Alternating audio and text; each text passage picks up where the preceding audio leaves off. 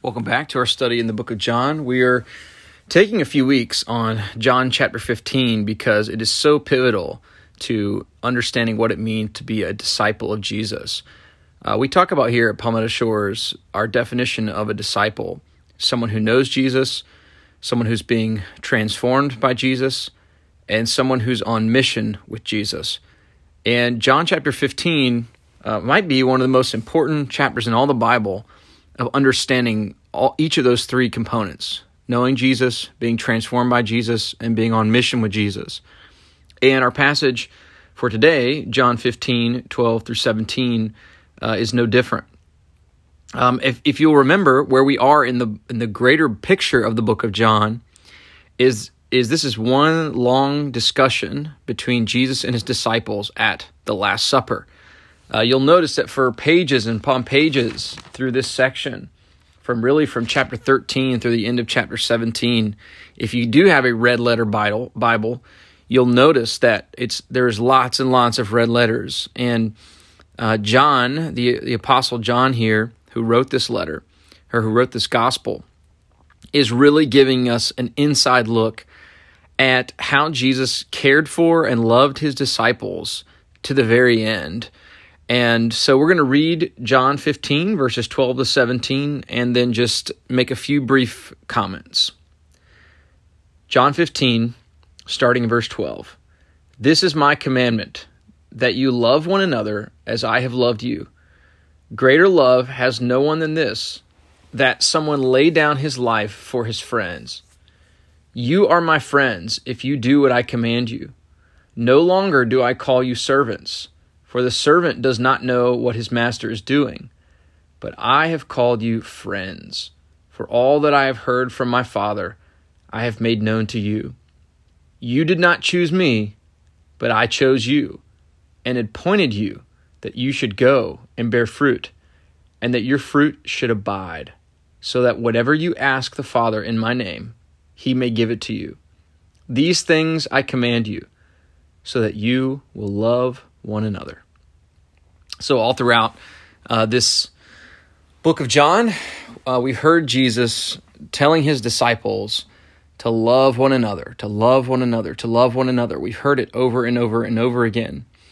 And here in this passage, Jesus frames the love that we are supposed to have for one another in the same way that he has loved us. He very clearly says it that we should love one another as Jesus has loved us. And then notice that it's not just that Jesus is saying, Oh, because I've loved you, you should love each other. But Jesus even defines love. And this is so important. You know, in our day, uh, it's going to be hard pressed to find anybody in our world, uh, at least in our corner of the world, who doesn't say that you should love, who doesn't say that you should love someone else.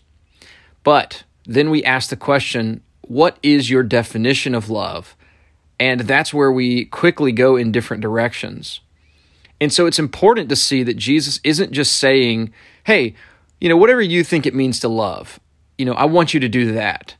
In verse 13, Jesus very specifically says that what the kind of love he's talking about is that someone would lay down their life for their friends. And so Jesus is defining love while he's also commanding us to love.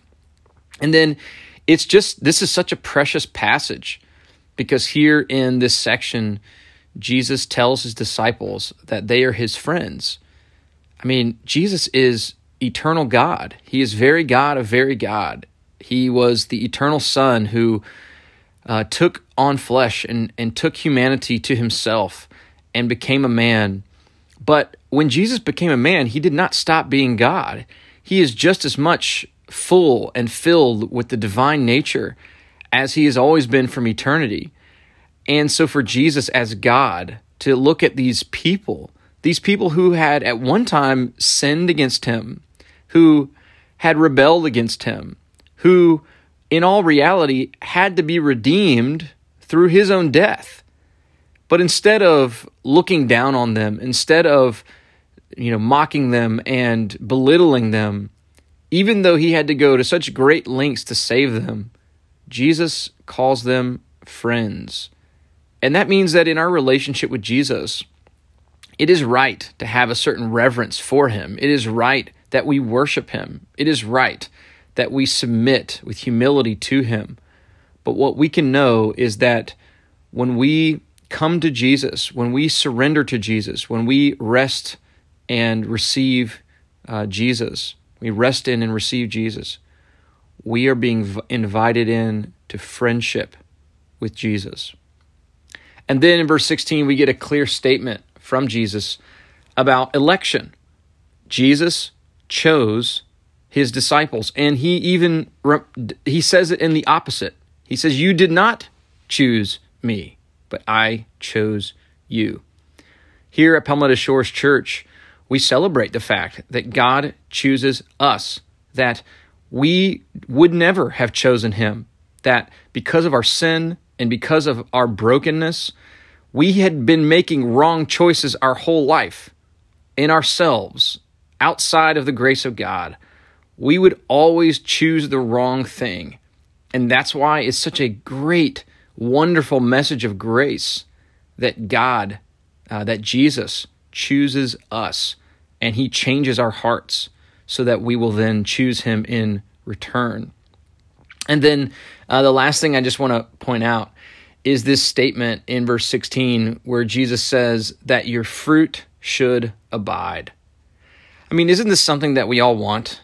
To know that our life actually meant something? To know that the way we lived and to know that the things that we did that they're not just going to be erased forever and forgotten and uh, totally left in obscurity? Isn't it something that we desire to have a lasting impact, to have a legacy?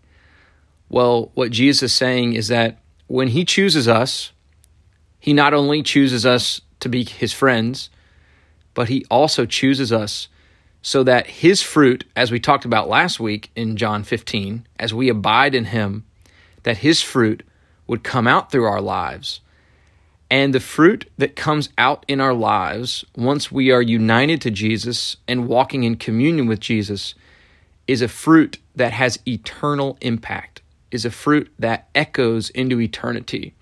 Our legacy can actually be not only lasting, but eternal because it is Christ Himself who is working in and through our lives. I hope you guys have a great discussion and enjoy learning more about what it means to be a true disciple of Jesus.